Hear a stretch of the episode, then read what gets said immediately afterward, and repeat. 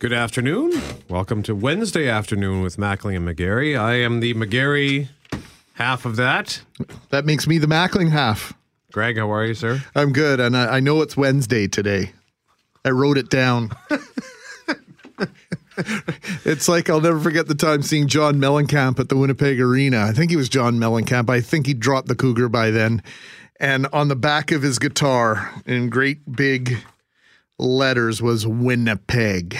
So he, Really? yeah, so he could keep track of where he was. Can you imagine all the concerts that you do if you're a, a, a performer like John Mellencamp traveling all over North America? It'd be difficult to know which city you were in uh, night after night. So I don't feel as bad about not knowing the day of the week necessarily. Well, that reminds me of the Simpsons clip. You can tie everything, almost everything, to a Simpsons clip of Aerosmith where they're performing, and he, Steven Tyler comes out and says, "Hello, St. Louis." Yes, indeed. Yes, indeed. Well done. Hey, uh, we're going to get decidedly serious in just a few moments. We'll set up the rest of the show, including a conversation. We have to have it. Uh, revelation that Dwayne The Rock Johnson is seriously pondering a run at the presidency for the United States of America in 2020. The Brahma Bull in the White House laying the smackdown on all the Roody Poos across the table. could be very uh, fascinating uh, several years as we make our way, as if the last uh, 109 days haven't been fascinating enough. Uh, it could be a fascinating three years or so as we enter the next election cy- cycle. We'll also uh, visit uh, with the man who had a vision for making small business and small towns more accessible, and we'll visit with a Manitoban who's doing something about it. Uh, but before we do that, we want to talk about a story that I know many of you have already heard about. We've been telling you about it in the news, the top of the hour and the bottom of the hour. Mounties are investigating after a man allegedly tried to lure a nine year old girl out of her house in Steinbach. RCMP say the man believed to be in his 40s or 50s may have followed the girl home from school. He allegedly stood on her yard with a camera before asking her to unlock the doors of the house and come with him. Police are now trying to identify this man and asking anyone who knows anything to come forward. The man was wearing a red t shirt, jeans, and black shoes. He was driving an older brown or tan car with four doors. Joining us now from Steinbach is the mother of four, Julie, Julie Pert, including the little girl whose uh, story has been been shared uh, across social media, mainstream media, and now the RCMP are investigating this. And Julie, maybe in your own words, you can talk about uh, your reaction and how your daughter approached you about this and how it all went down. Sure. Um, I had come home, um, and she was telling me about. Um, she had come home after school. Um, she sat down on our couch. Uh, she was there for about two minutes before she had realized that somebody was at our front living room window. Um, this man actually stepped in my front garden to get like really close to the living window. Um, he was snapping pictures of her. Um, he was telling her to open up the door. He told her that he wanted to come in so he could be safe with her. Um, he was trying to bribe her with McDonald's. Um, he told her that he wanted to talk to her. She said, No, you know, like, I don't want to talk to you. I don't know you. I don't trust you. I'm not letting you in. Um, she said, uh, she had asked him what he wanted to talk to her about, and he has said that he wants to talk to her about stuff that she's never done before, and just to open up and let him in. Julie, how Um, could um, how could she hear him? Uh, was the what's the I guess what was the window uh, set up in terms of where she was standing? It's like a big, like it's just like a plain, like solid, like window. There's no openings, no nothing. So I mean, he was close enough to my window to be able to speak through the glass. Do you know what I mean? Like he was speaking loud enough for her to hear him through the glass, and she was speaking close enough that he could hear her. So, like I said, there's no open windows, no nothing. Like he was actually just talking to her through the window, and he was actually, I guess, like loud enough so she could hear. Um, there was no way that he was able to like come in that way. So that was also a very big bonus. But uh, yeah, he was very persistent trying to get her to come. Your your daughter must have been horrified when when you got home, and, and was she was she home alone? And can you explain that how that all worked out? Yeah, um, my husband was at work. Um, I was actually on my way back home from taking my youngest son to the doctors. He's been sick for the last week, so um, I was on my way home. Like I was close to being home, and, and her brothers are like minutes behind her. So she came home, she locked the door behind her, and her brothers come home usually between like I'd say maybe five to seven minutes behind her because they go to a different school. So in that matter of her being home and just before they got home is when this guy took it upon himself to try and pull an abduction or whatever. Um, she had noticed that he actually had left his car running with both passenger doors open. Um, the back and the front passenger doors were left open while the car was running, and a car had turned down our street. And I guess it had spooked him, so he had run to his car. He shut the back door, and then he jumped through the passenger side over the console, I guess, and into the driver's seat, and then he took off. That's an incredibly vivid recollection of this story. She must have been horrified. She was very scared, but at the same time, she was very brave, and I couldn't be more proud of her. I am very glad that I have these talks with my kids continuously, and when I say continuously, it's it's pretty much a daily thing. Don't talk to strangers. You know, um, don't ever accept a ride from anybody. Don't let people in the house. I don't care who it is knocking at the door. I don't care. You know, don't open it. Don't answer it unless there is somebody home, like right there with you that second to open up the door. Don't. You know. And again, normally I am home. I, I normally am. You know, but yesterday just I I don't know. Like I a few minutes behind. How um what's what's your street like? You, is it just sort of like a regular suburban street where houses are side like right side by side? Yeah, like I have neighbors like on either side of me and even across the street from me. It's a fairly quiet street. Like I mean, it's it's I guess one of the busier side streets, but you know, nothing where like there's constant, constant, constant cars or anything. But uh, yeah, like I I kind of figured, and especially at four o'clock in the afternoon, with people getting off work, getting off school, somebody would have said something or saw something or, you know, seen this guy was out of place, but nobody saw anything. So what now? How quickly uh, did RCMP uh, respond, and did they? You know, uh, they're obviously taking this very seriously. Yes, they have been taking this very seriously, and I couldn't be more appreciative of RCMP here. Um, they were out here within a matter of 20 minutes of calling them. And they were out here to talk to my daughter and you know really reassure her that uh you know everything's going to be okay and get the story from her and and you know just let her know you know like you did the right thing. Not a lot of kids in your position would have done that so you did the right thing and like we're all very proud of you well, Julie, just hang on one moment because we do have some audio from RCMP Staff Sergeant Harold Laninga on this particular situation. The young girl had been walking home from school with a friend, observed the vehicle um, that had been following her, or she believed that possibly was following her. Um, she got home quicker than probably normally she would have, locked herself in the door, and observed that the male uh, in the same vehicle that she believed had been following her pulled into her driveway. The fellow actually exited the vehicle, uh, took a picture of her. Um, you know, came up to the front windows, tried to talk to her through the window, offered her several enticements, asking her to come outside and, and things like that. Um, she declined, uh, which is uh, great to hear that she didn't decline.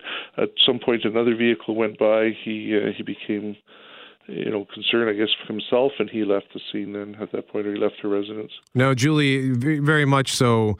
In that particular clip, RCMP Staff Sergeant Harold Laninga sort of repeating some of the things that you had to say, but in sort of police speak. But the reason I wanted you to hear it that way is I wanted to know what your reaction is to hearing a police officer talking about your family like that? It's terrifying. It's honestly terrifying. It's a smaller community. I mean, it's growing rapidly, I guess, but it, it is a smaller community. Um, it is a very tight knit community. And, you know, I mean, really, people walk out the door and people know you. Um, me, I have kind of been, you know, to myself, and I haven't really met anybody in the last year that I've been here. But this has definitely opened up my eyes to a lot of people in my community and has connected me with a lot of people in my community. So it makes me feel a lot safer knowing that we have, you know, the police, the RCMP, we have neighbors, like everybody. Everybody's on the lookout for this guy. Have there been concerns in the last little while or at all about anything like that or anything very similar to this or even a fraction of this, if I can quantify uh, an, an, episode uh, as uh, your daughter has described it, uh, about this sort of thing happening in your community?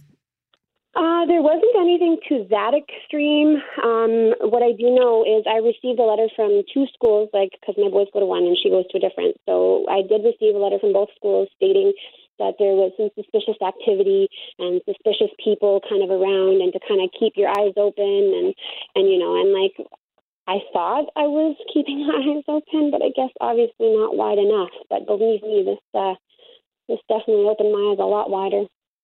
Uh, now, being a parent, I know that there'd be uh, a little bit of guilt uh, running around in, in your mind uh, today. How are you dealing with that?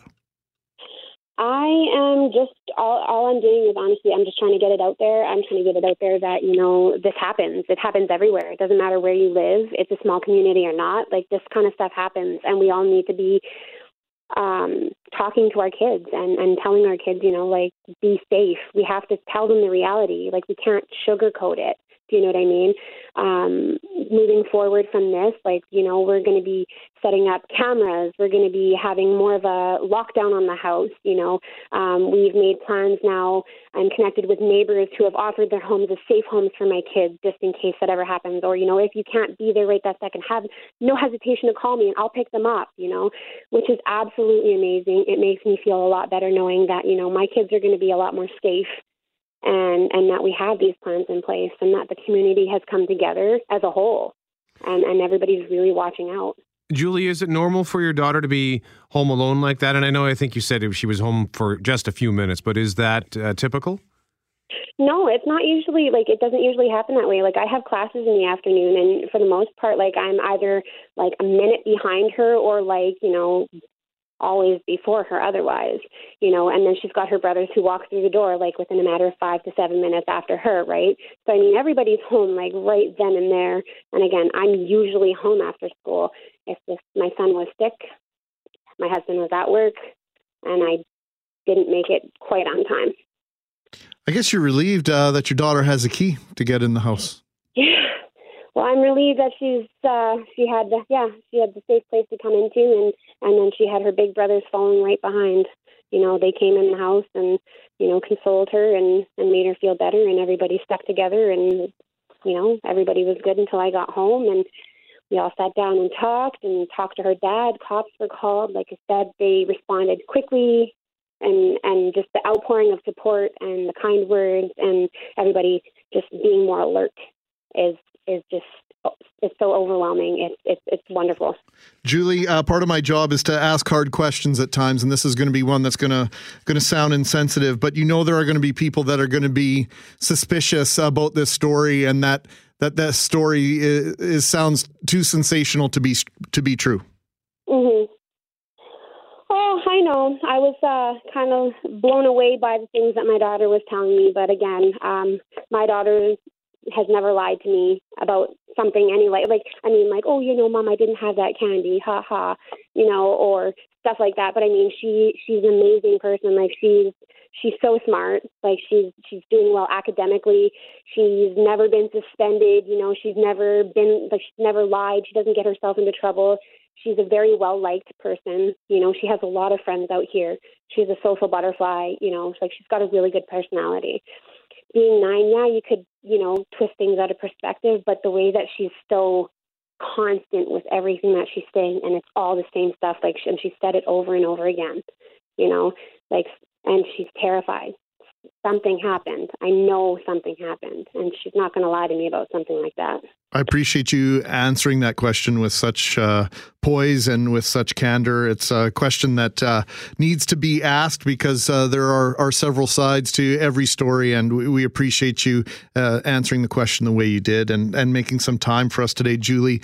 As I mentioned to you on the phone before we came on the air, as a parent, uh, I'm I'm shaken listening to your story and appreciate the fact that you're so dedicated to sharing the story with so many people, so that we're all aware of of what's going going on? Well, I appreciate the fact that you guys have phoned me and are really getting this word out. Um, I can't express my gratitude enough Um, you guys are all helping me feel a lot better and a lot more safe at being home now that I have like so many people just keeping an eye out.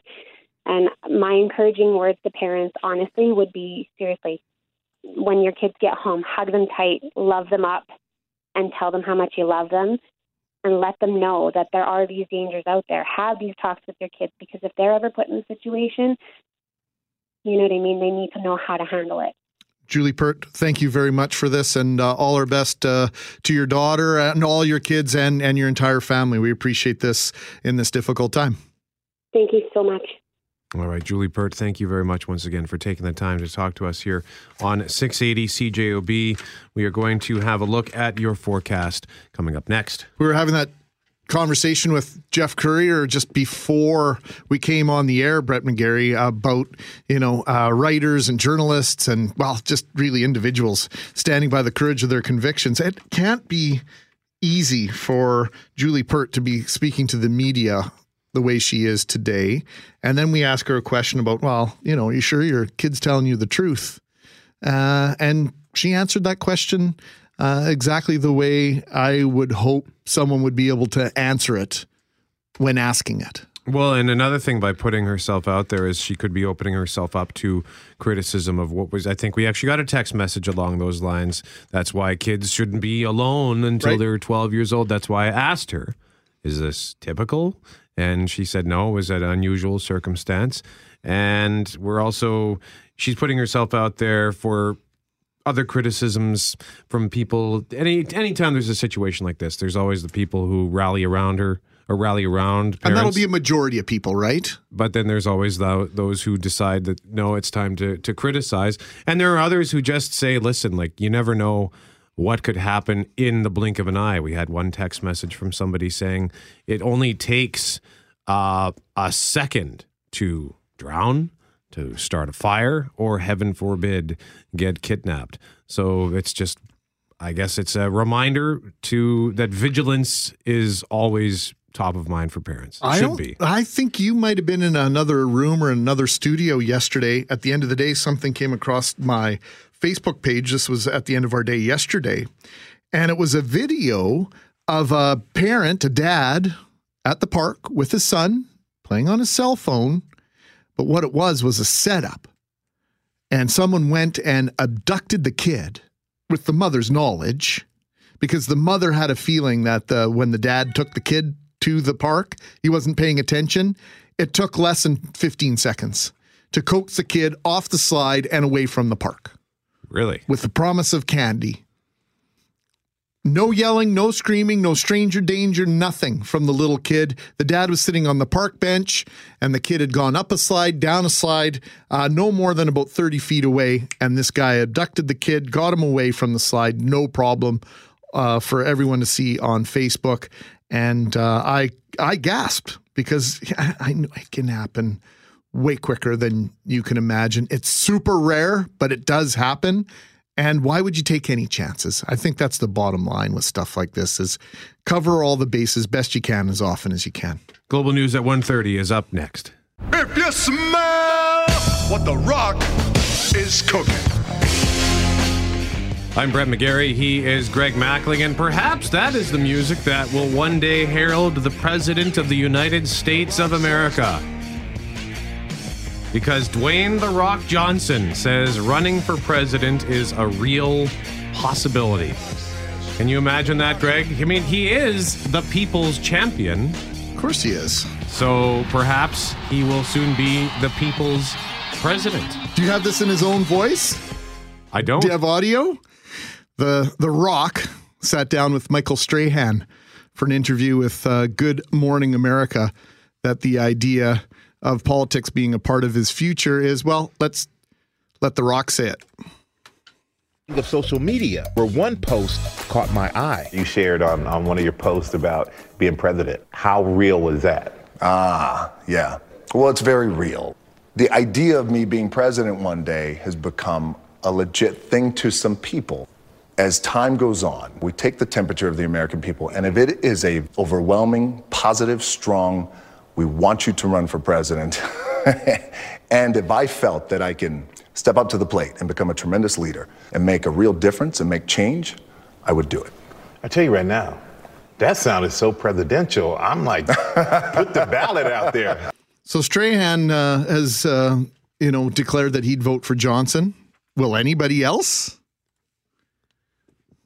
Are you asking me? I'm asking you. Will anybody else? I think he would get a lot of support now because when you have somebody like Donald Trump running, who uh, essentially was practically a circus act, right, with his various television shows, with The Apprentice and Celebrity Apprentice, and all the the things that he's done through the years. I don't know why it's outside the realm of possibility, especially when you go back. I mean. Just think of the line in Back to the Future where Marty McFly goes back in time and meets Doc Brown, and Doc Brown's quizzing him on what's going on in the world in 1985. And he says, Who's the president of the United States? Ronald Reagan, the actor? It's it happened already. It's happened before. So I why not why could it not happen again? How about a better example than Ronald Reagan? Maybe one that's a little bit closer to the wrestling world. Here's from November 4th, 1998. One of the races we watched very closely last night was for governor in Minnesota. A lot of people thought it amusing that Jesse the Body Ventura, former Navy SEAL, former professional wrestler, had thrown a monkey wrench into traditional politics. But there was something serious going on, today the quintessential outsider is Governor elect Ventura. ABC's Jim Williams reports in Minnesota. The election of Jesse Ventura has either thrilled the people of Minnesota Kind of amazed. I uh, voted for him myself, but I didn't actually think he'd get in. or left them embarrassed. I went to bed shocked. I woke up more shocked. But everyone here is surprised. Look out.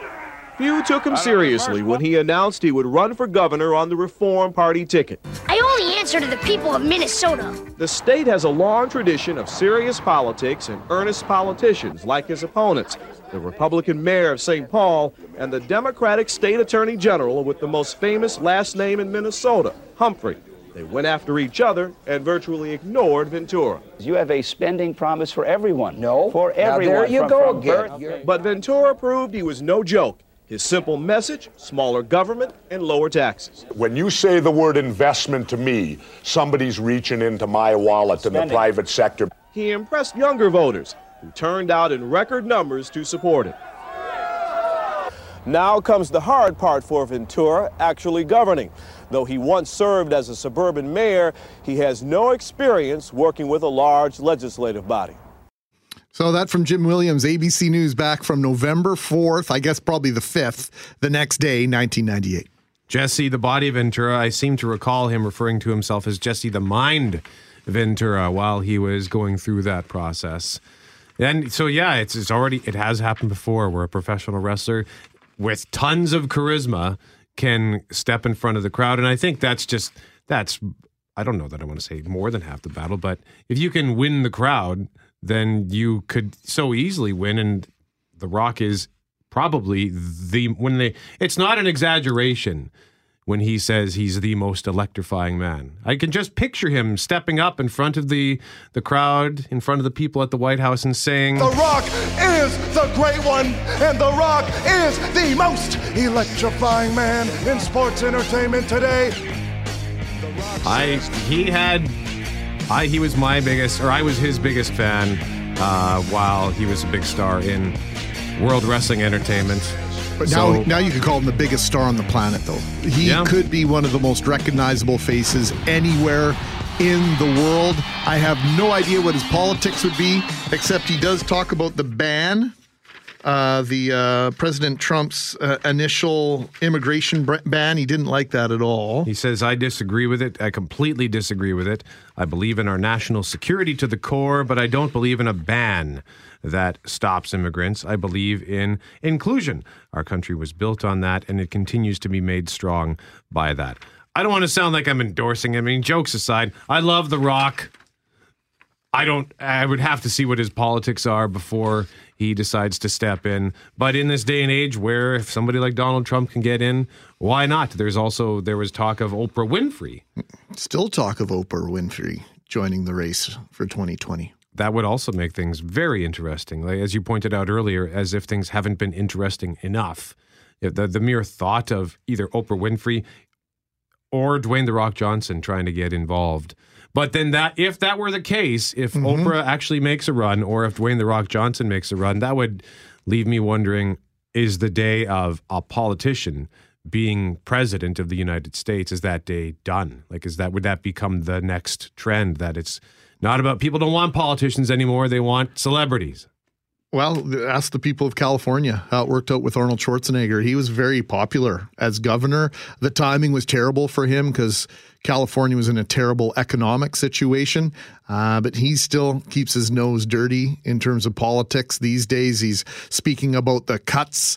Uh, towards the breakfast programs and the food programs in schools. He's been very vocal about that. We want to let you know something. Let's tie it all together. Okay. Tie it all together. 680 CJOB welcoming Chris Jericho.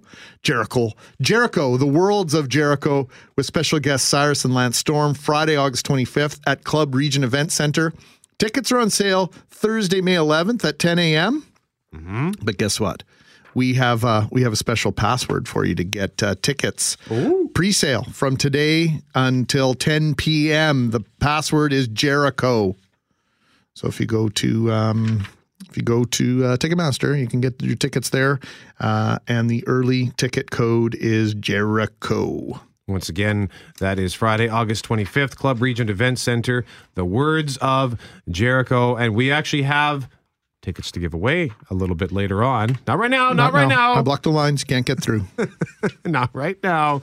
We're going to give some tickets away a little bit later on with some more Chris Jericho related trivia. Got a text here at 204 780 6868 on the subject of Dwayne The Rock Johnson contemplating the run, a run at the White House. the text says, geez, who's next? Pee Wee Herman? These delusional celebrities seeking the highest office in the world is frightening. And this uh, actually, this text takes the words right out of my mouth. I was pondering sharing this thought, but a listener did it for me. Celebrities as politicians, you don't have to look too far at Ottawa. Trudeau is more of a celebrity. We have a, a, a hmm, celebrity as a politician. The, of course, the text message, the, the wording isn't exactly right there. Trudeau is more of a celebrity. We have a special than a politician. Anyway, that's the way it came across. You know what he's trying to say, or she's trying to say. Trudeau is more of a celebrity than he is an actual politician. Prime Minister selfie, Prime Minister hair. I've heard some call him uh, Prime Minister sexy pants, whatever you want. Yeah, he's uh, people like Prime the Prime Minister in that celebrity sense. So uh, there's something happening this afternoon on this very radio station, and we it involves an emergency. So we're going to talk about that with the province of Manitoba after your forecast. Which is up next. So we're going to hear a nasty noise or a signal or some sort of discombobulation of what normally takes place on the airwaves around 155 this afternoon. So in less than 10 minutes from now, we thought we'd give you a little bit of advanced warning of that and also let you know why exactly it's happening. We have someone on the line with us. His name is Mike Gagne. He is the Director of Operations for the Manitoba Emergency Measures Organization. Mike, thank you so much for joining us today. And I guess uh, you know we we weren't really thinking about this, but the pro- one of our uh, your boys of the province called and said, "Hey, you want to talk about this?" So. I guess tell us a little bit about first why we have these sort of emergency broadcast tests. Uh, well, those tests are to, in fact, to to test the alert ready system to ensure that it it works as it should. It allows the the broadcasters and those entities to ensure that their systems that they're mandated to have uh, can hook in with the national public alerting systems. Uh, uh, you know, push of these messages, and, and we can ensure that on our end, those of us who are doing the alerts can can get the critical messages to the public in a timely manner. So they're scheduled a number of times throughout the year, and we're doing one during EP week for obvious reasons. Yeah, EP week uh, standing for Emergency Preparedness Week, That and that's yep. straight across the country. So, under what circumstances would programming be interrupted with a signal like we're about to hear in about seven minutes' time?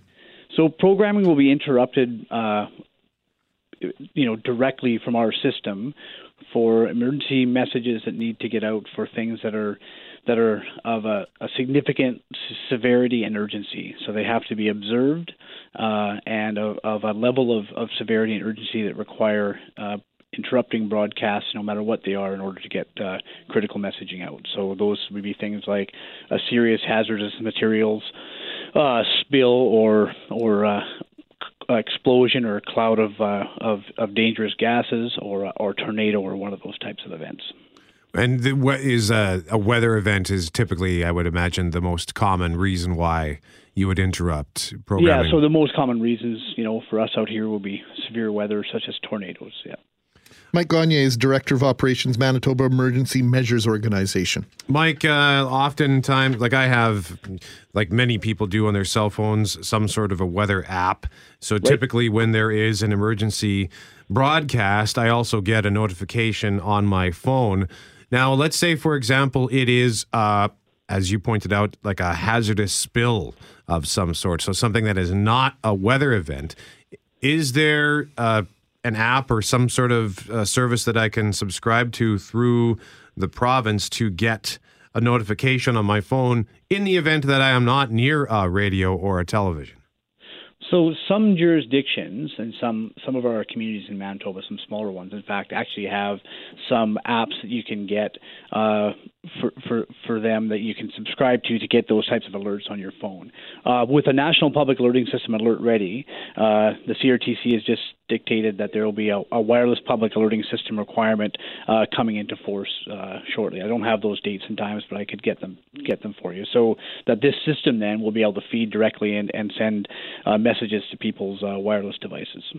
So is this so different? That is on the horizon for us. Fantastic, and and I think you know the more we use technology to our advantage in this uh, way, the safer that we can all be. There's nothing worse than watching a news report and someone has driven their car into an area uh, where they're rolling the dice, right, as to whether or not it's safe. If you have an alert system, uh, and then you, you, at least have all the information you need to make a decision on traveling and uh, making decisions that might not turn out for the best.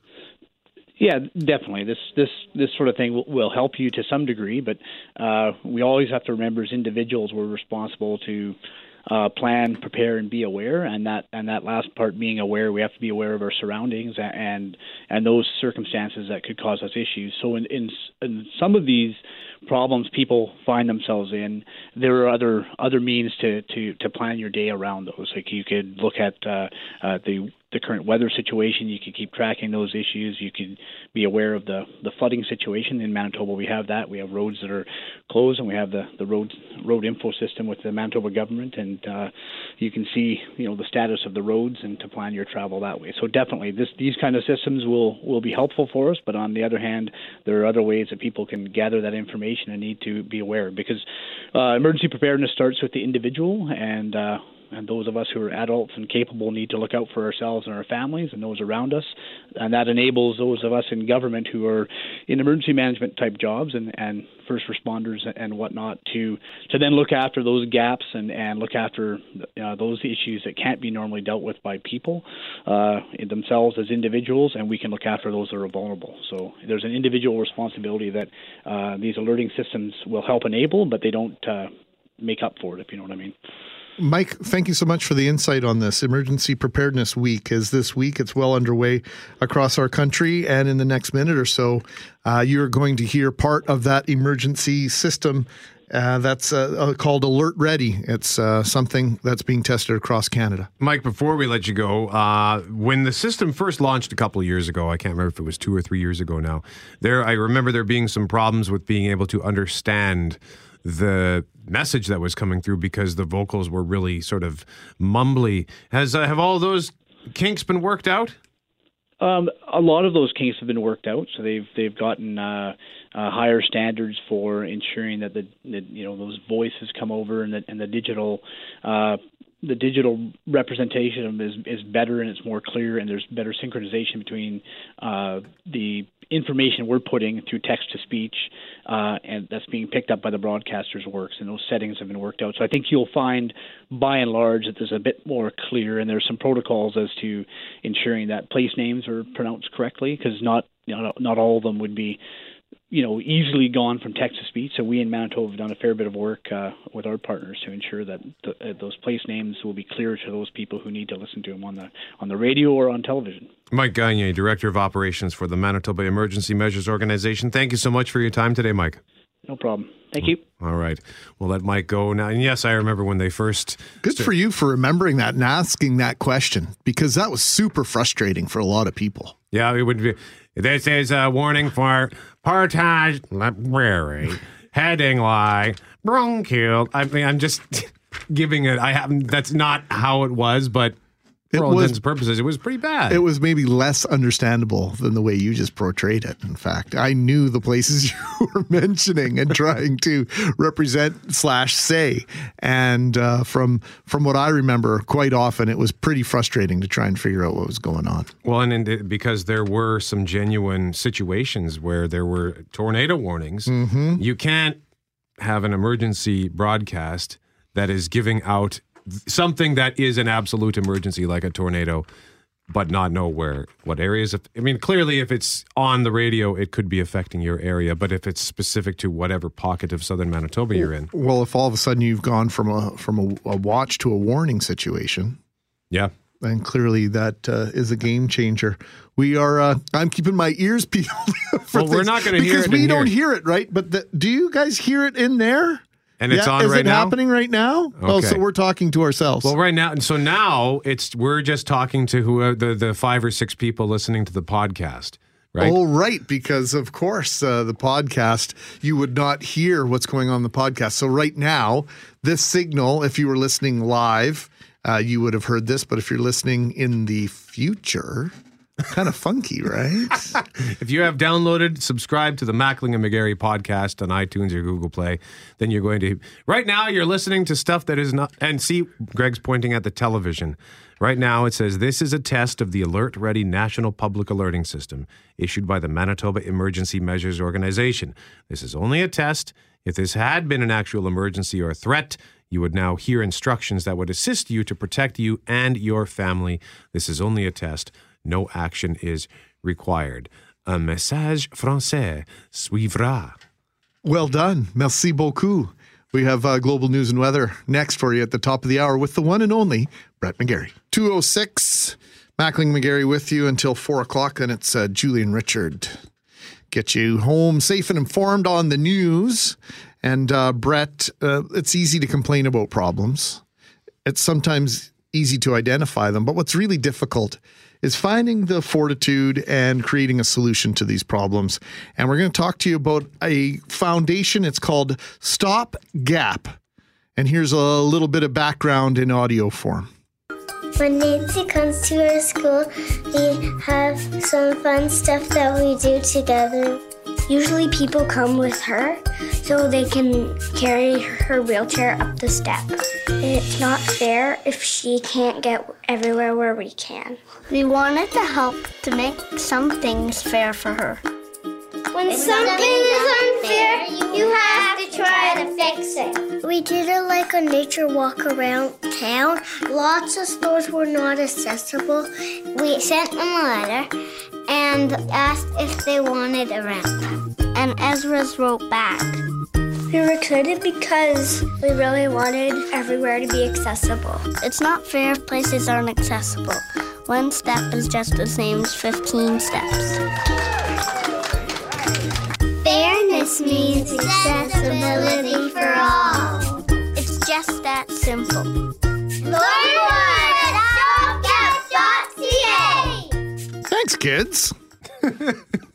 what a great idea. And the founder, they referred to him at the beginning of the video, but I don't think we heard the audio on that because I uh, shor- shortened it a little bit. Luke Anderson joins us from Toronto. He is the founder of the Stop Gap Foundation. And if you couldn't understand it in kid speak, maybe we'll let Luke explain what Stopgap is. And Luke, thanks for rearranging your schedule. I know you had other obligations at this time. We appreciate you uh, doing what you did so we could uh, hook up with uh, you and Dennis down in Carman all at the same time. So, what is Stopgap? Right on. Well, thanks so much for having me on the show, guys. That video is so heartwarming. Um, I invite everyone to hop on our website, stopgap.ca, to check it out uh, and check out the visuals because Um, those voices came from kindergarten kids that, that I connected with last year. Uh, I visited their class and I, I told them about my story and how I ended up in a world that is really not well suited for someone that uses a wheelchair. And, and over time, I became increasingly frustrated with encountering barriers in in my communities that I visited, um, not being able to access the spaces that I really wanted to get into, and and so over time that frustration boiled over. I, I recognized that nothing was being done here in Toronto and beyond uh, to remove the barriers that, that that were affecting me on a daily basis. Um, but I was also recognizing that that I wasn't the only one being affected by these barriers. You know, parents pushing strollers, uh, delivery people, uh, people with temporary injuries due to uh, injury or due to uh, an illness or uh, maybe old age, um, and then you know what? By affiliation, everyone that might be accompanying someone from one of those groups. I, you know, I started to realize that we're all affected by by barriers in in our in our communities. So I wanted people to start talking about it, and and I wanted people to start thinking about about great ideas that could help solve these issues that that uh, again weren't just affecting me or don't just affect me, and and that's what led us to our ramp project. And and so the ramp project, which the kindergarten kids helped take on last year um, is a, a program that allows businesses with a single step storefront to get a colorful deployable ramp um, with uh, our stopgap.ca logo stenciled on it to raise awareness about the issue and get people in the door. And, and that's what Dennis is helping us out with in, in Winnipeg. So yeah, super excited to uh, to be working with, with Dennis. In fact, Rick Mercer uh, called out uh, uh, Winnipeg for, for, for not having um, uh, our program yet, and, and Dennis watched the episode and, and reached out and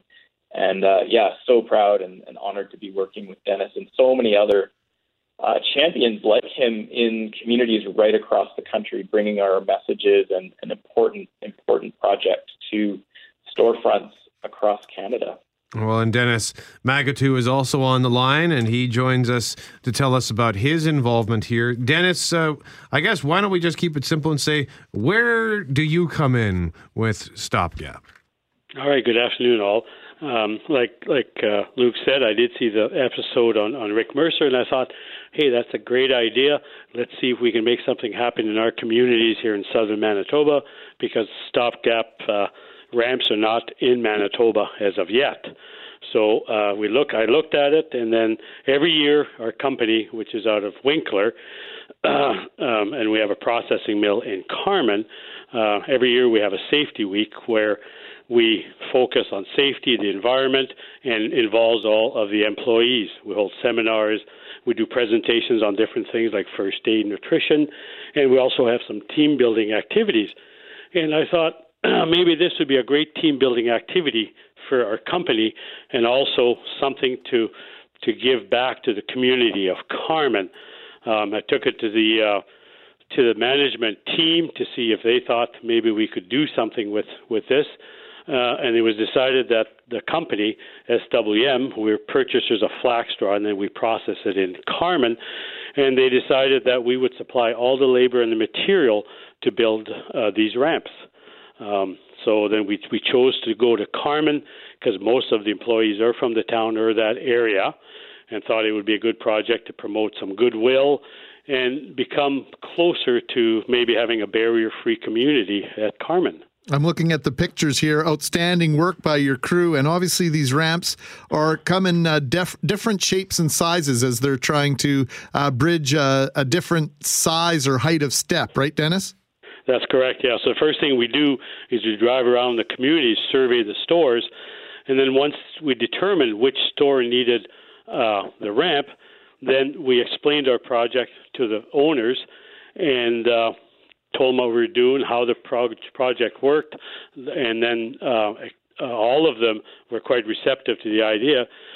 So therefore, after they were receptive to it, then we went around. We measured all of that one step on the front of their store. So each one can, vary, you know, each one is anywhere from an inch and a half to six and a half inch step.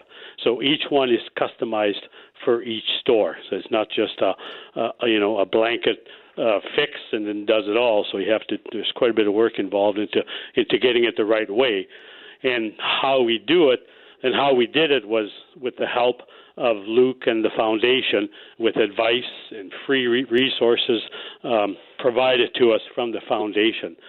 So um, that's and we ended up we're going to be putting out 13 ramps in the community of Carman tomorrow morning as a rollout.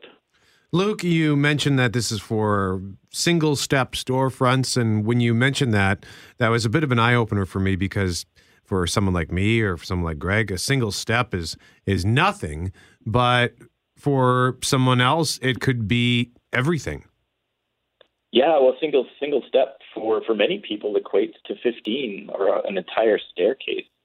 Um, because as, as a power chair user myself, I'm I'm unable to negotiate a, a single step. Um, but you know, it, you guys, as you said, are, have not come across this this an issue uh, with with a single step before. But but I think um, I'm going to ask you one question. Um, have you do you use an electric toothbrush? I do. Uh, well, yeah, yeah. Mine. Uh, I. It comes with. Uh, it's just one of those pre ones that has the double A batteries in it. Yeah. So you might be interested to know that an electric toothbrush was originally designed for someone with limited use of their hands. And I use this as an example to explain how when we design something for someone with a disability, we we all end up benefiting. And it it's that type of design that that we really want to move forward with, uh, to the point where um, all of our spaces that that we enjoy can accommodate um, all of us, regardless of ability. You know, we've got this aging, aging population that, that really speaks to how, at some point in our lives, we, we're all going to find ourselves in need of some sort of barrier free amenity. So, uh, this project is really, really important. It's, it's getting people thinking about uh, the issue and, and po- really great possible solutions that, that are beyond the stopgap measure um, solutions that are that are permanent. And well, I'm hoping that one day we we won't have to paint them really bright colors. Those just blend in invisibly to to our streetscape, like a curb cut. You know, imagine a time in the up until the early '70s when curbs weren't cut at major intersections, and, and now Mm-hmm. Now, now we see, now we see the yellow pads uh, that are being integrated. Those are for uh, I, I, am assuming for uh, sight impaired uh, individuals. And is there a benefit for those uh, with mobility issues like yourself, Luke, at those curb cuts that we're seeing the uh, kind of dotted yellow material that's almost like a plastic at the intersections?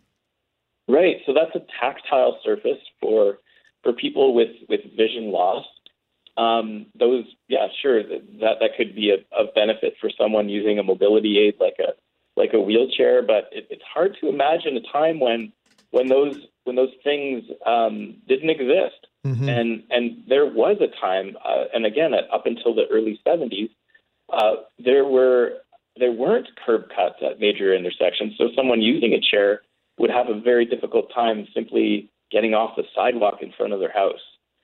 Um, so now those curb cuts are invisible features that just blend right into to our streetscape, and we don't even think about them anymore. They're they're just something we all benefit from, and and hopefully one day, you know, in Carman, when they're when they're deciding to um, you know re redo the sidewalk, perhaps the an option would be to raise the level of the sidewalk up at those those entryways with a single step, uh, so that there is a permanent fix um, instead of coming at it with a, a stopgap approach. But it's important to start the conversation somewhere, and that's and that's what Dennis is helping us out with in Carman. Um, and in over 40 different communities, we're we're seeing this project adopted and and implemented, starting this really really important dialogue and discourse around the importance of a barrier-free society. Why don't we pause this conversation, uh, gentlemen? We have on the line with us Luke Anderson, who is the founder of Stopgap Foundation. He is joining us from Toronto, and we have Dennis Magatu, who is in who's uh, in Carman, uh, where he ha- his company has stepped up to bring uh, over a dozen of these stopgap ramps to businesses in the area. And we'll continue the conversation after your forecast, which is up next. The website for the Stopgap Foundation, stopgap.ca. We're speaking with Luke Anderson. He is the founder of Stopgap. He himself uh, has uh, limited mobilities and uh, he's in a, what kind of chair are you in there, Luke? You've got a pretty fancy machine there. I, I use a a power chair, yeah. Power chair, okay. And so mm-hmm. Luke is one of these individuals who said, you know what? I'm facing some difficulty. Uh, that means others are as well. And as opposed to uh, whining and complaining, he's put together uh, a group, an organization that's uh, making a difference. And our good friend Dennis from Carman has jumped in, and his company has built 13 ramps that they're going to deploy tomorrow in Carman. Why don't you give your company a, a really big shout out one more time, Dennis, because uh, their generosity is obviously key in this. All right. We're we're, we're based out of Winkler, uh, and it's SWM. Um, we're purchasers and processors of flax straw. So we uh, we buy the straw from the farmer and then process it, and we take the fiber out of the straw and ship it to a paper mill in New Jersey to make fine paper out of it. Uh, we have roughly 30 employees year round, and then uh, in the fall we bring on contractors to do all the all the work uh, out on the uh, farmer's land to bring the crop in for us. Eh? So is that what we so we had we we had all all of the employees. It was great to see all the employees that we have here. They all participated with the construction and the finishing of the product that uh, that you saw in those pictures. Dennis, is that where we reached you today in Winkler? That's exactly right. Okay, Yeah, I'm at the office today. Yes. My apologies. I had earlier said we, we reached you in Carman. The website, by the No way, worries. swmintl dot com. So, Dennis, Correct. you saw this on TV that, that Manitoba was late to the party, the last one to the party on this, had not arrived to the party and made you step up. Um, is we're kind of not Manitoba is usually sort of at the forefront of trying to, to help people. Is that what really triggered you to take action here? It was, yeah. When I, when I saw the, the the show, the episode, and then I went on site and I saw that Manitoba was not involved, where all the other provinces are across Canada. I was thinking, well, that's not right. We should be doing something about this situation. And so then I got texting. This was uh, I got emailing Luke back in November of 2016, and when I started this project, and then uh, I left it alone for the winter, and then picked it up again this spring, and then. Uh, thought Carman's a good place to, to get things going. Nice to have the publicity to to uh, uh, bring the issues, you know, the mobility issues to other communities that maybe with what they see happening here that they may take a leader there may take it somewheres and, and more ramps will be built in Manitoba. uh, which means we need some in Winnipeg as well and other communities. Uh, Luke, last word to you. Tell us uh, how the response has been from Canadians in getting involved. This is clearly a, gla- a grassroots operation where uh, it's feet on the street, men and women who are taking action, and the kids absolutely adore what you're doing. Mm hmm Yeah, but much like how the kids get it, uh, people of all ages understand the the issue when it's when it's placed in front of them, when when their when their their awareness has been raised, and they start to shift their their perspectives around how they see things in their communities, and it's become much more than just ramps. It's it's become uh, a focus on the language that we use and the symbolism uh, that we use when referring to people with disabilities. You know that that antiquated wheelchair access symbol that that we commonly see in parking lots and automatic door openers. That's a symbol that's over 50 years old, and there's uh, you know conversations now about what what is to be uh, used in place of that. So there's proposed symbols that that are more um, empowering and and forward moving. Um, and, and again, yeah, language but by putting the person first and and not what uh, disability they may have. Um, it, it's really exciting to see uh, engagement from all from all across the country and, and beyond. And and this is a worldwide issue that that affects all of us. And um, it's work that that I I uh, I'm so looking forward to continuing and connecting with people like Dennis uh, in different parts of the country and beyond. So. Um, it's, it's a passion of mine, that's for sure. Luke, you're doing a great job. Dennis, uh, to you and your crew, thank you for doing this. Uh, please send us some pictures of uh, the deployment of the uh, the stopgap ramps tomorrow around Carman. We really appreciate your time today and what you're doing for your community. All right. Well, thank you very much, guys, for having me on and and promoting such a worthwhile uh, event. Thank you. That is the voice of Dennis Magatou or Denis Magatio. He is a straw purchase manager with SWM. Once again, their website is swmintl.com. And we were also speaking with Luke Anderson, who is the founder of Stopgap Foundation. And once again, their website was stopgap.ca. You have the website open on your page there, Greg. I sure do. Is it stopgap.ca? You got it perfect, brother. Okay. Global News at 2.30 is up next. I know quite often the sequel to the first movie is really tough to match up to the initial iteration of the movie. Guardians of the Galaxy Volume 2. Better? As good? Not quite as good? Uh, I liked it, but I, am going to say it was not as good. But that's only because it, it never stood a chance. Because the, to me, the first movie was such a pleasant surprise that it doesn't matter what they did in the second one. The first one always would have had an edge for me. But I do think that just trying to be objective, the first movie was still, I think, a better story. But I still very much enjoyed the second one. I, I don't have any real complaints with the second one. Do you get to make uh, movies uh, three, four, and five unless the first two or three or four are pretty good? Uh, yeah.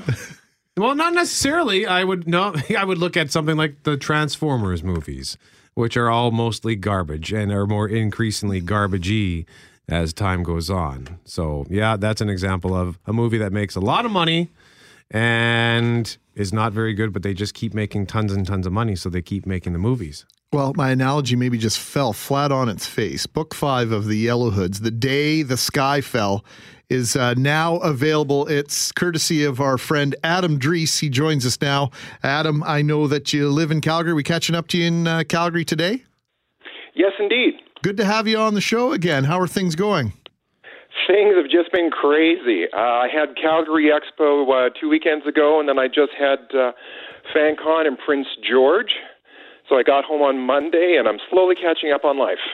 So, The Day the Sky Fell is part five of the Yellow Hoods series. It's number one on the Calgary bestseller list. It's been selling quite well in other parts of Canada. So, for those, for the uninitiated, uh, and I think Greg's kids actually can count themselves amongst the initiated, can you tell us about the uh, Yellow Hoods series?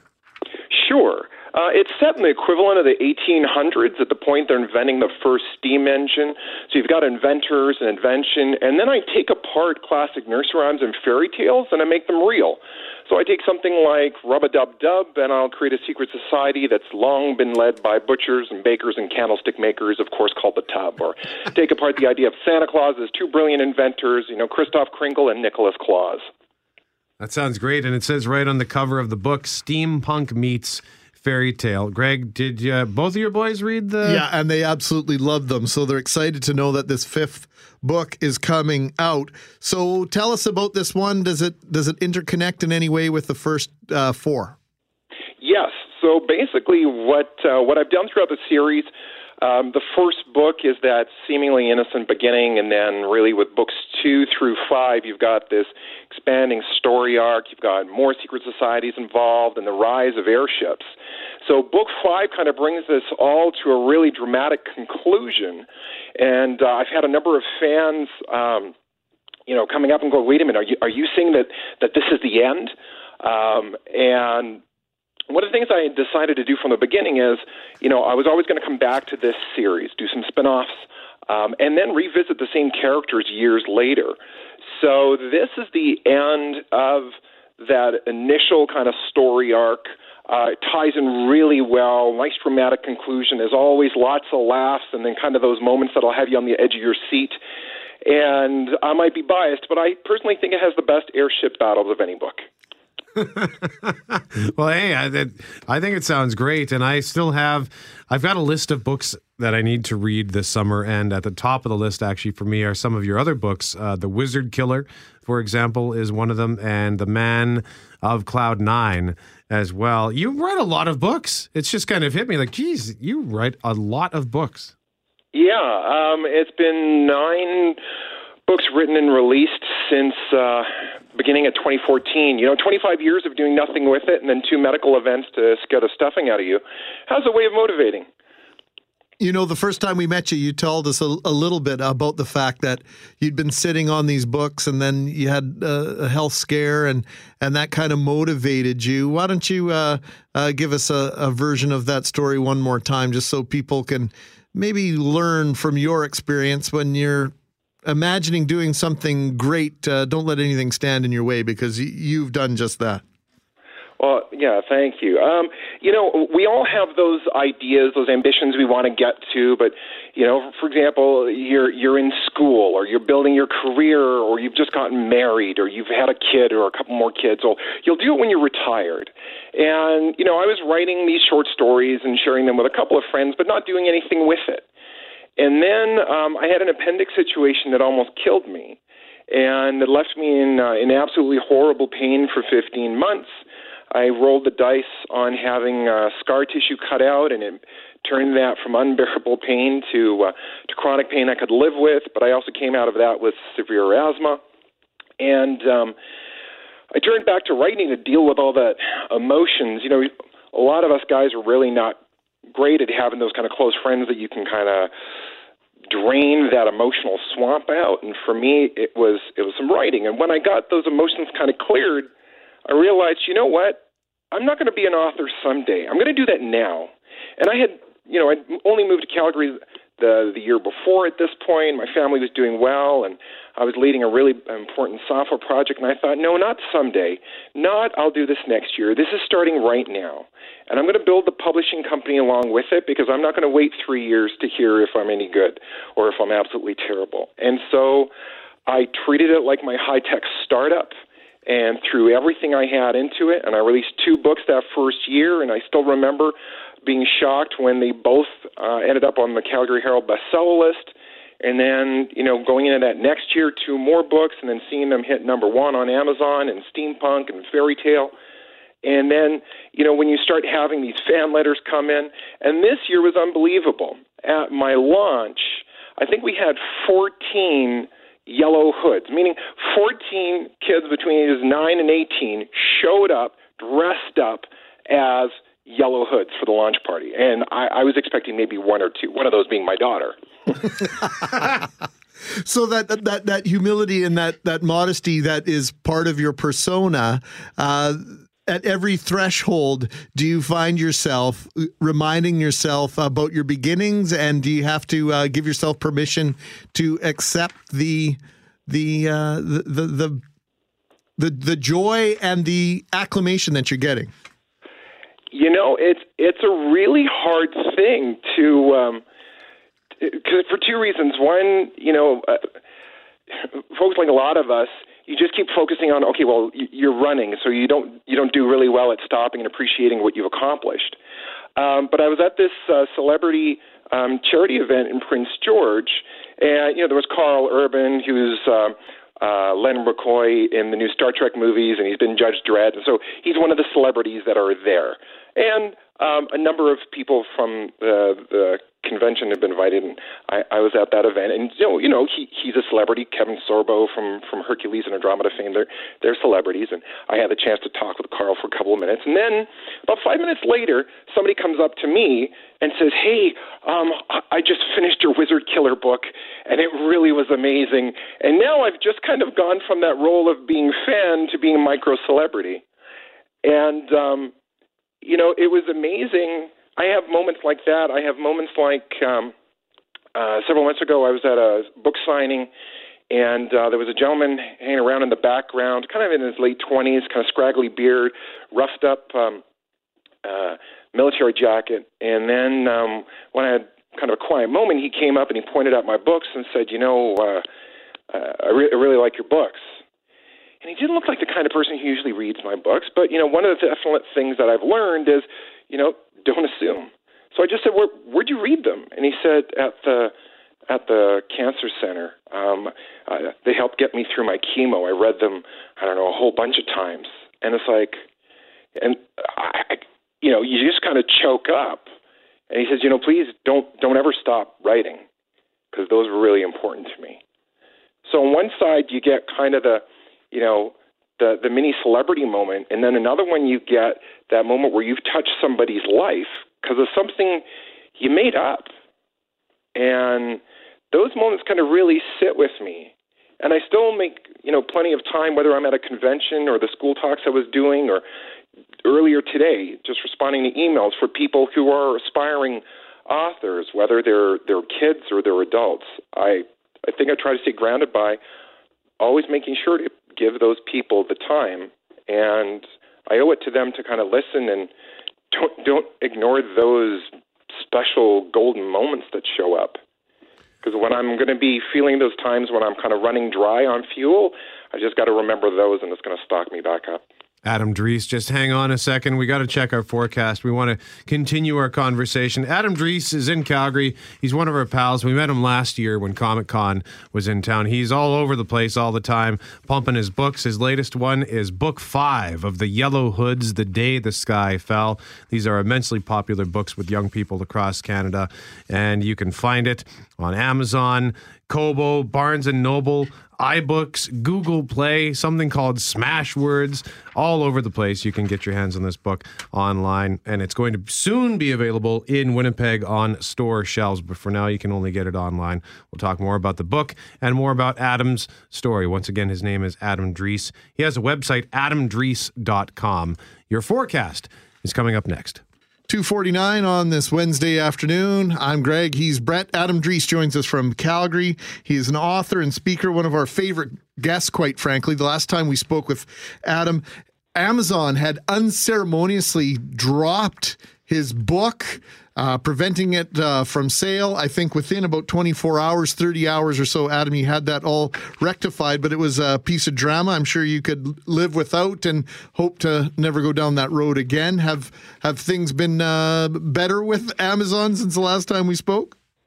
Yeah, there's nothing like um, seeing everything get yanked off and then getting the personal phone call and apology. Um, but yeah, everything's been good since then. And actually, one of the great things was, um, you know, the folks over at Kobo having uh, reached out um, during that crisis, and even actually gone so far as to buy um, copies of my books that were still on their site. So that was uh, that was really nice of them. So I give them a little shout out. Um, but yeah, things have gone back all to normal. All my books were available um, on Amazon. Uh, yeah, within 48 hours. But it took having to, you know, do a, a Twitter storm on. Um, on Amazon's account and and uh, Jeff Bezos, their CEO's account as well, uh, to do that, and that's a shame. Not everybody can do that. Um, since then, I've become a little bit of a magnet for anybody going through those kind of issues, and it's been helpful to them apparently because of the videos that I put up and uh, blog posts that I'd uh, done to let them know, hey, this is this is what you should do. You don't just kind of sit there quietly. You follow up. You send any information you can.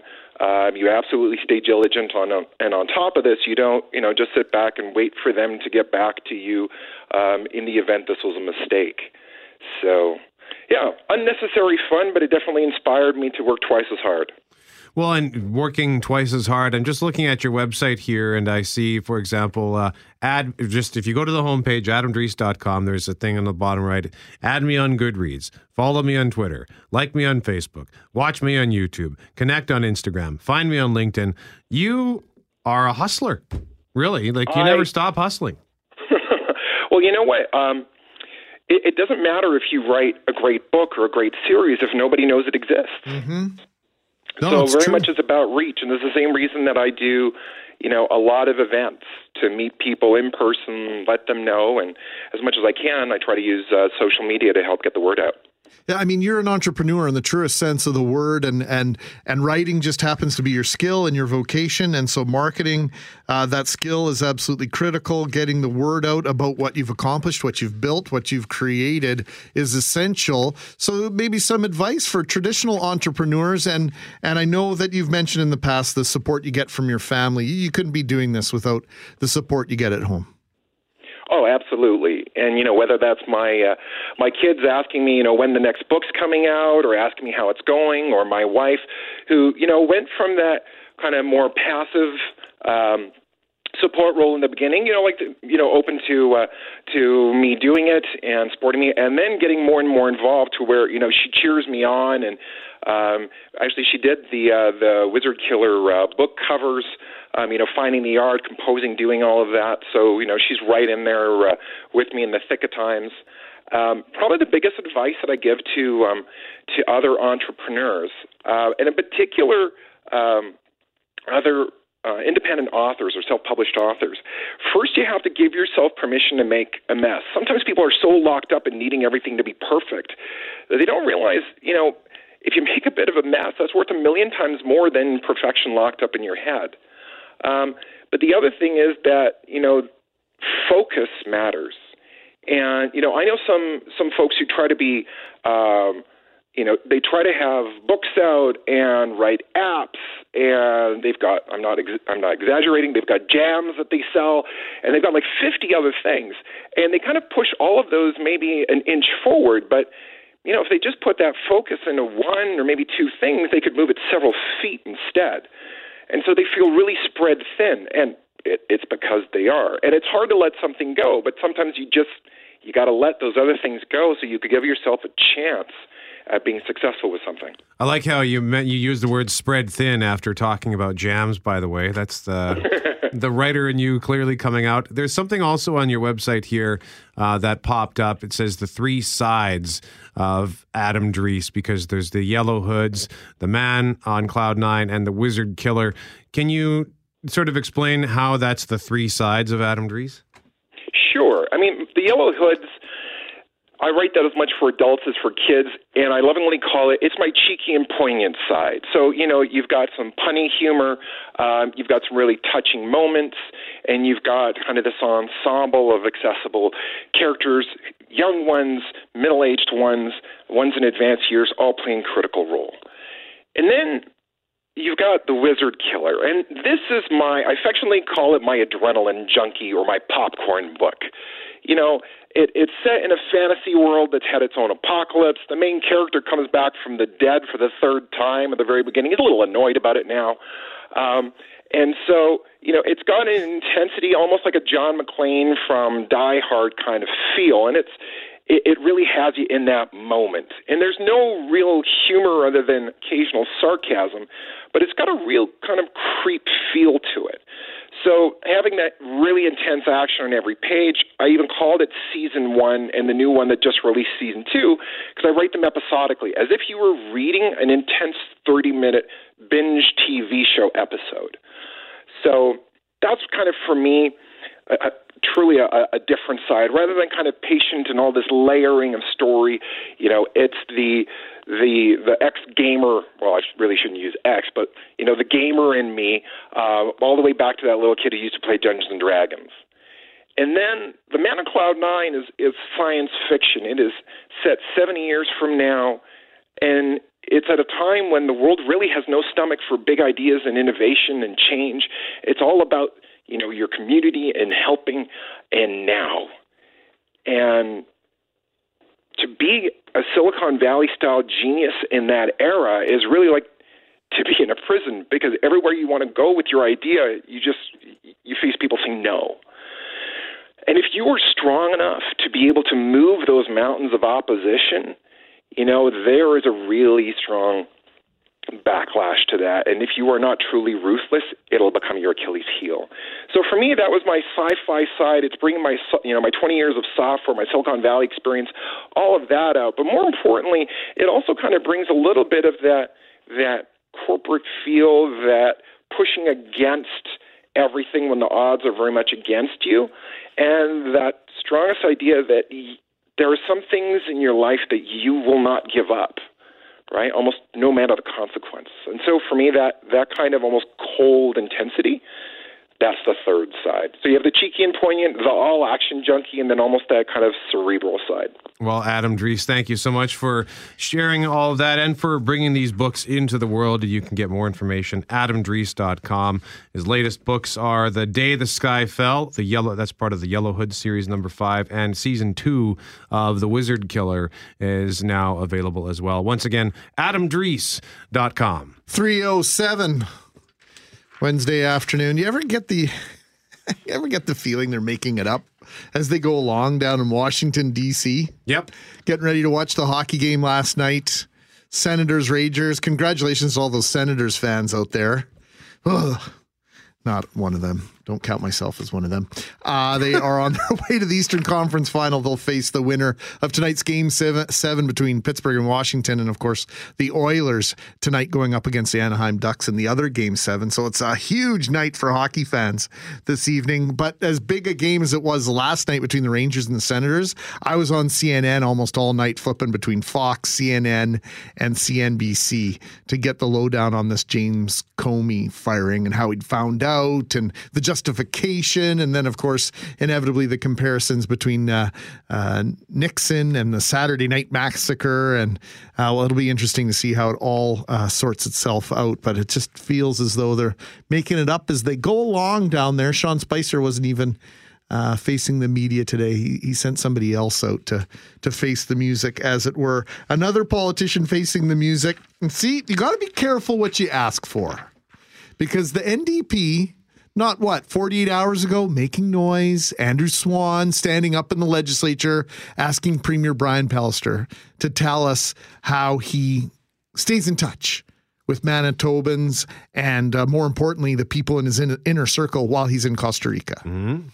premier said no it's a matter of security. I'm not going to tell you. There have been fipa uh, requests filed and denied with the same question. And then the revelation today of an NDP MLA, Rob Altemeyer, racking up a $5,000 phone bill. Now, I don't think there was any malice involved here. I think it was just something that happened because I think we've all been in a situation where we got a phone bill that we didn't expect.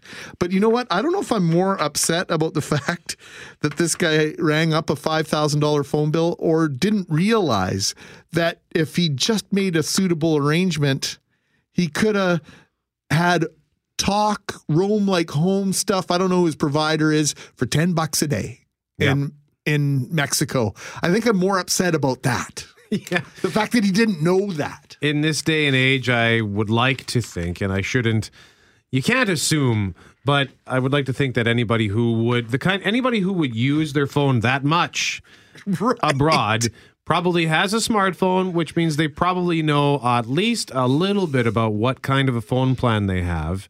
Like my parents, they've they've got flip phones. They never use them, so they would never get into this kind of a trouble or kind of a mess if they if they traveled abroad because they would never use their phone. Right. But I.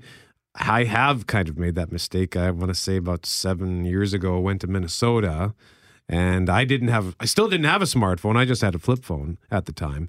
But my girlfriend had a, an iPhone and we needed to call up Google Maps or something. So we used the Google Maps and we may ended up making a fairly regular habit of it, thinking that it wouldn't be a big deal. When the bill came in, it was almost 600 bucks. Holy man. Now, to be fair, we had we just investigated it. Sure. We could have found out. But at the time it was one of those things that the phone companies were not making all that public. It was like this, oh yeah, yeah, yeah, we ha- we we have uh roaming plans for if you leave the country. Yeah, we can do that for you.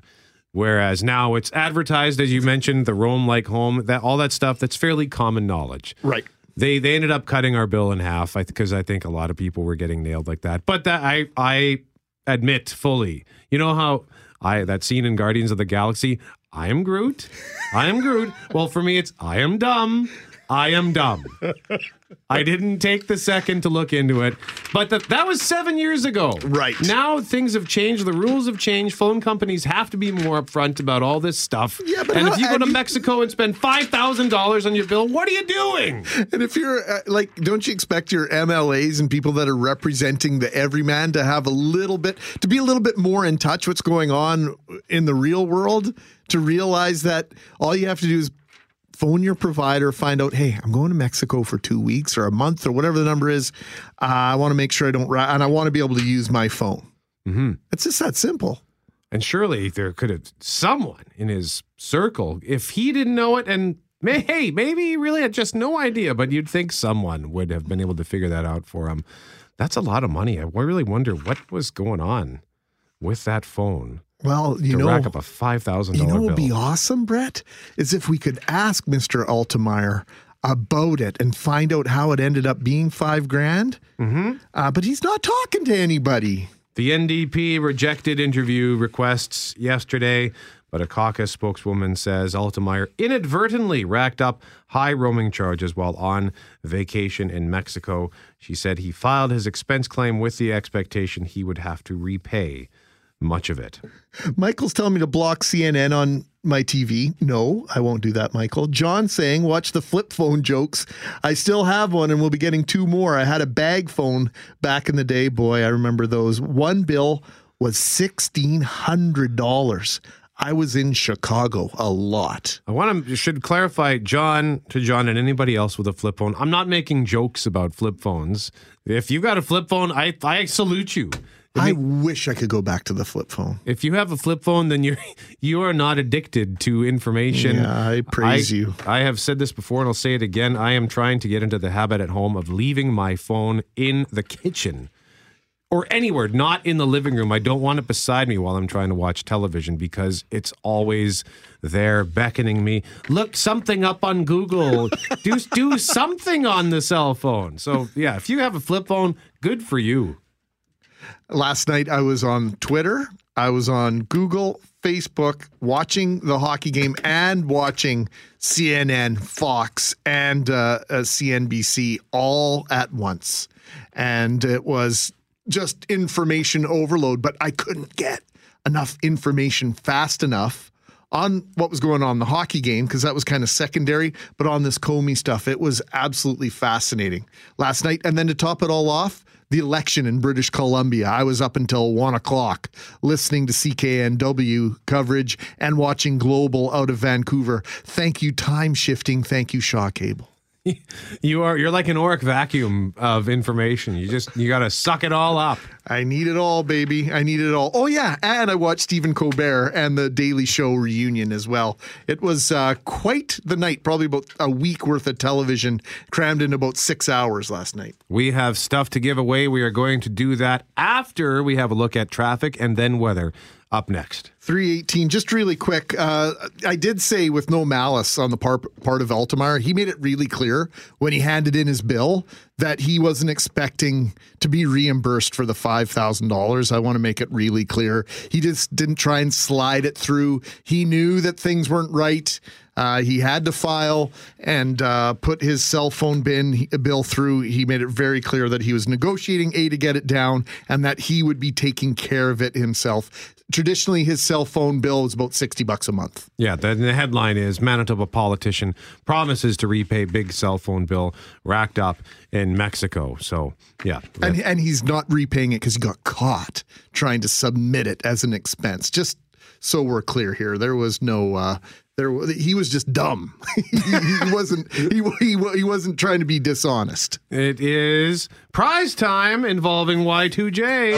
Welcome to Raw is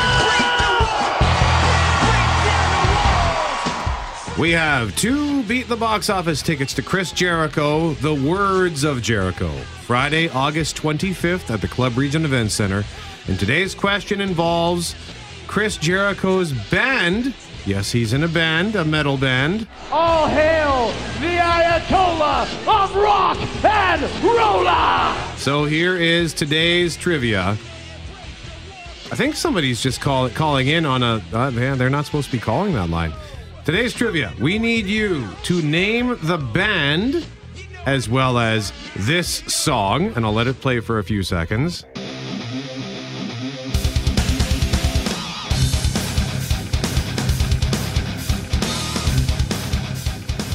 All right. So you need to name the band and the song. Jeff, you can put that back up to its regular level there. And I need you to name the album that the song is on.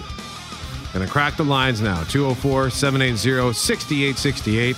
Again, I need you to name Chris Jericho's band, need this name the song that is playing right now, and name the album that it appears on 204 780 6868. While Jeff Fortier is dealing with that, Greg, I will hand this over to you. We have a few seconds to talk about the Kurios Mother's Day. We've been asking you to submit your entries at cjob.com. Why your mom is awesome.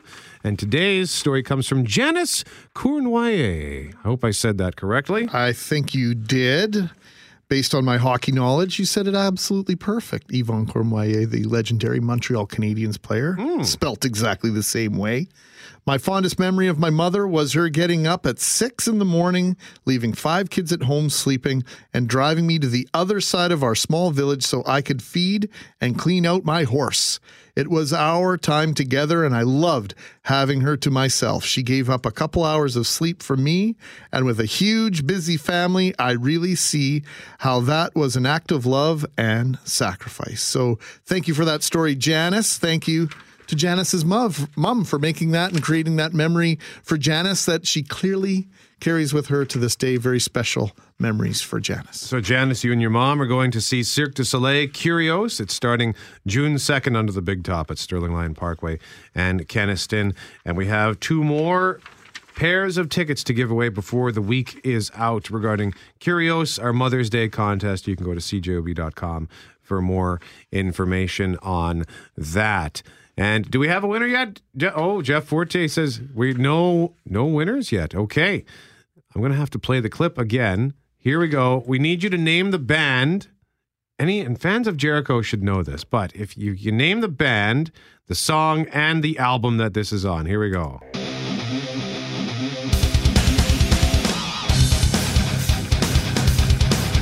Wow, I figured you'd have to be a pretty good fan just to know the name of his band. I, I, well, you are you are really looking for serious fans. Yeah, here. may, maybe I like that. Maybe I'm iron being an iron fist on this one today, but Ah, we can't just let these things go willy nilly. They're far too valuable. That's true. Yeah, yeah. That, maybe it's just because I saw his band.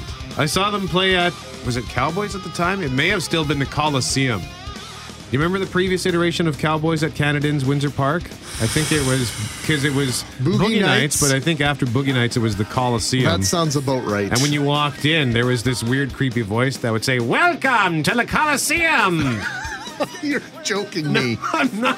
I think I was living in Alberta or British Columbia when I Okay. did that. All right. So hopefully we get a winner at 204 780 6868. A quick look at your forecast is coming up next.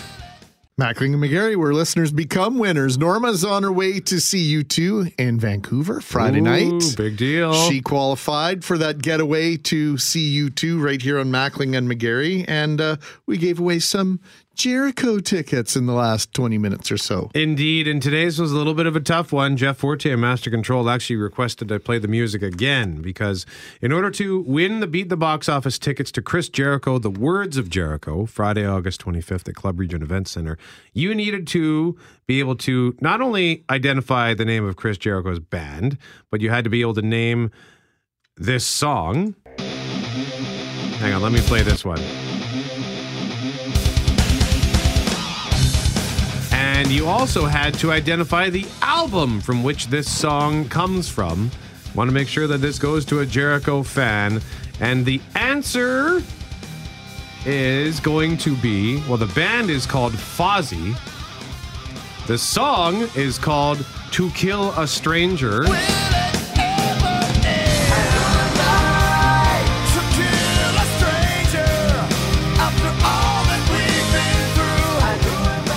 And the album is called Happenstance from the year 2002. You didn't need to know the year though, but uh, You threw that in. yeah, just Bonus for, information. Just, yeah, indeed. So there you go, and we want to congratulate Greg Kostefko, who has won prizes before on Mackling and McGarry.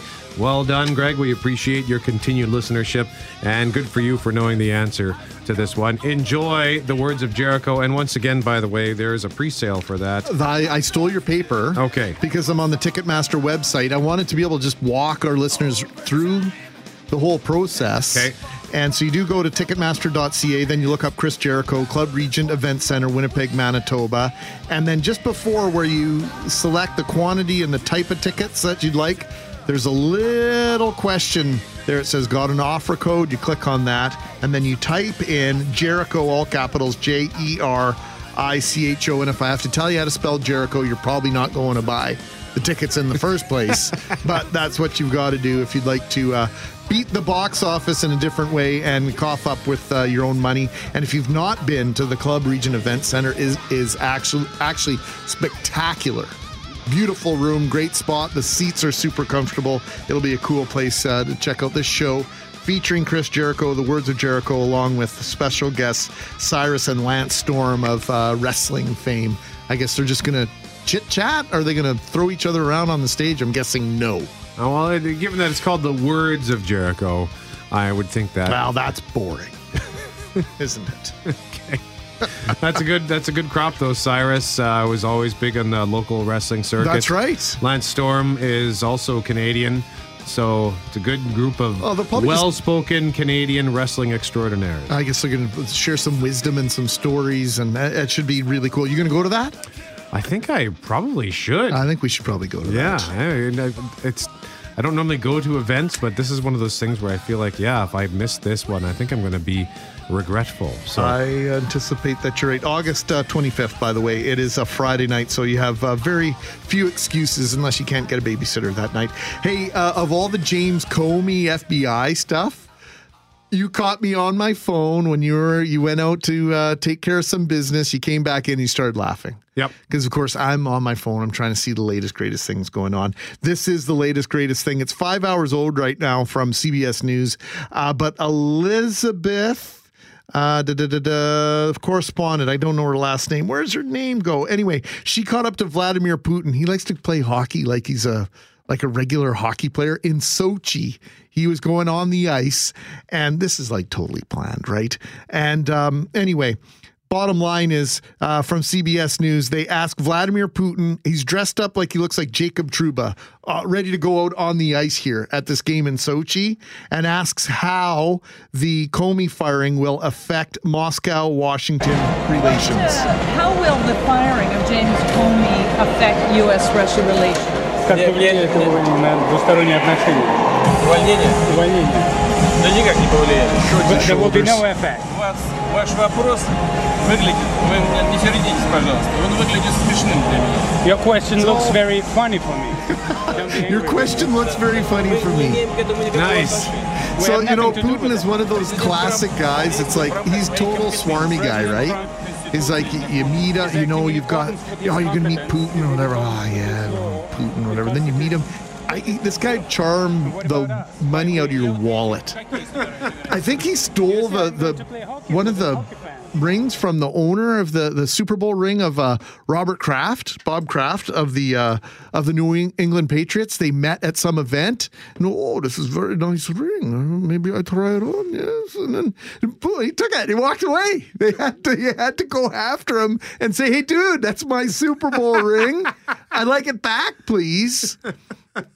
It was Elizabeth Palmer, by the way, who was in Sochi and uh, caught up to uh, Russian uh, President, ruler supreme Vladimir Putin, and says, eh, "It's no big deal about the when they call me nothing. It's no big deal. Your question looks funny to me. No, nothing. It's nothing."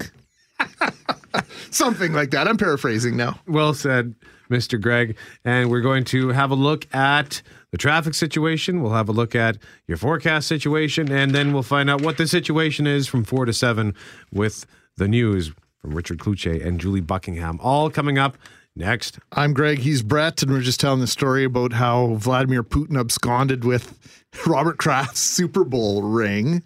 He still has it. He's a What? thief. Kraft never got it back. I He's was not a- wondering if he ever got it back. He's not a good neighbor. He's not a. Uh, this is crazy. In 2005, Kraft was on business uh, in Russia, and he visited Russian President Putin. And they just gotten their uh, 2004 Super Bowl ring, showed it to Putin. And uh, well, here's how it goes. I took out the ring, I showed it to him, and he put it on. And he goes, I can kill someone with this ring. I put out my hand, he put it in his pocket, and three KGB guys got around him and walked out. So there you go. Putin has a Super Bowl ring.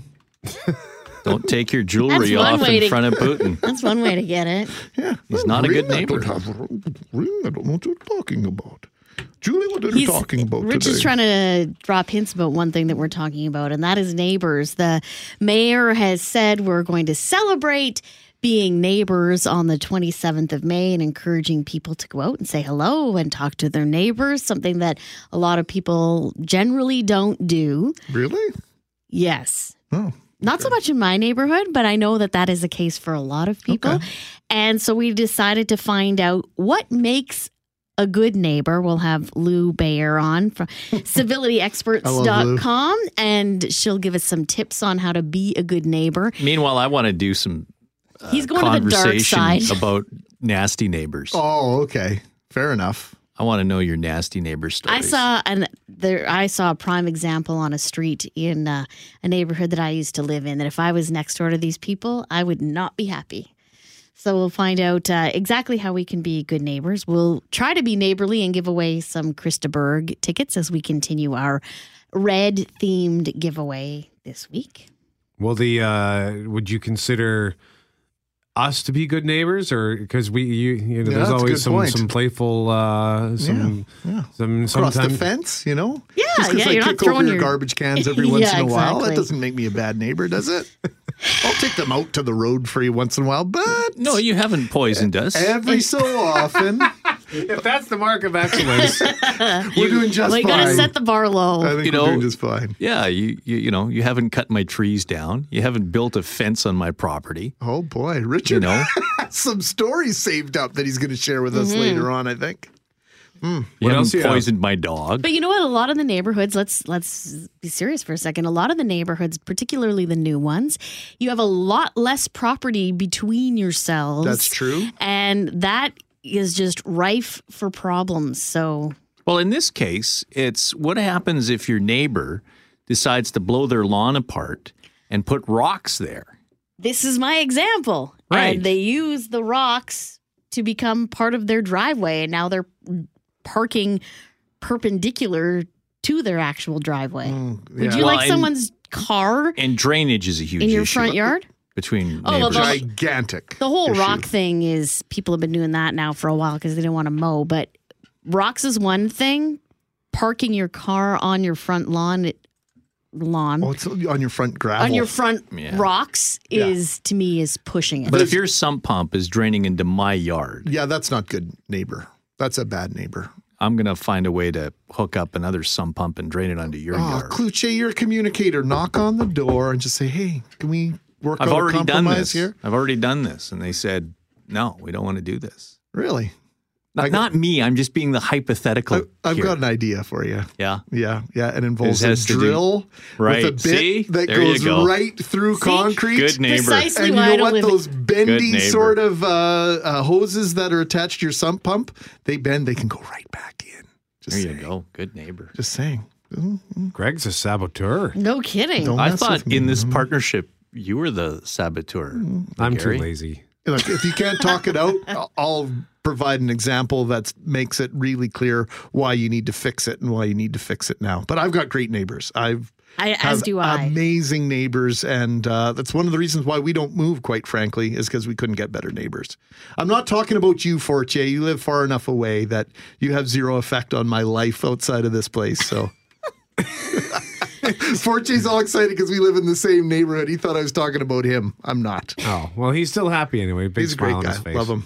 Uh, by the way, someone uh, pointed out some useless uh, Putin facts. The biggest one, he speaks perfect English, but insists on using an interpreter, and that you can totally tell he knows the questions every and single he likes time. to pose with his shirt off Yeah, a lot. Yeah, that's hey. If I look like him, how old is he? almost, it must be around 60.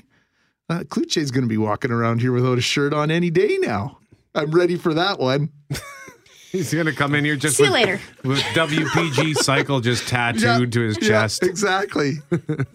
That's it. That's all we got, eh, Rich? That's all it is. That's all you have to say. Richard Cloutier, thank you so much. Julie Buckingham, thank you so much. The news from 4 until 7 on 680 CJOB.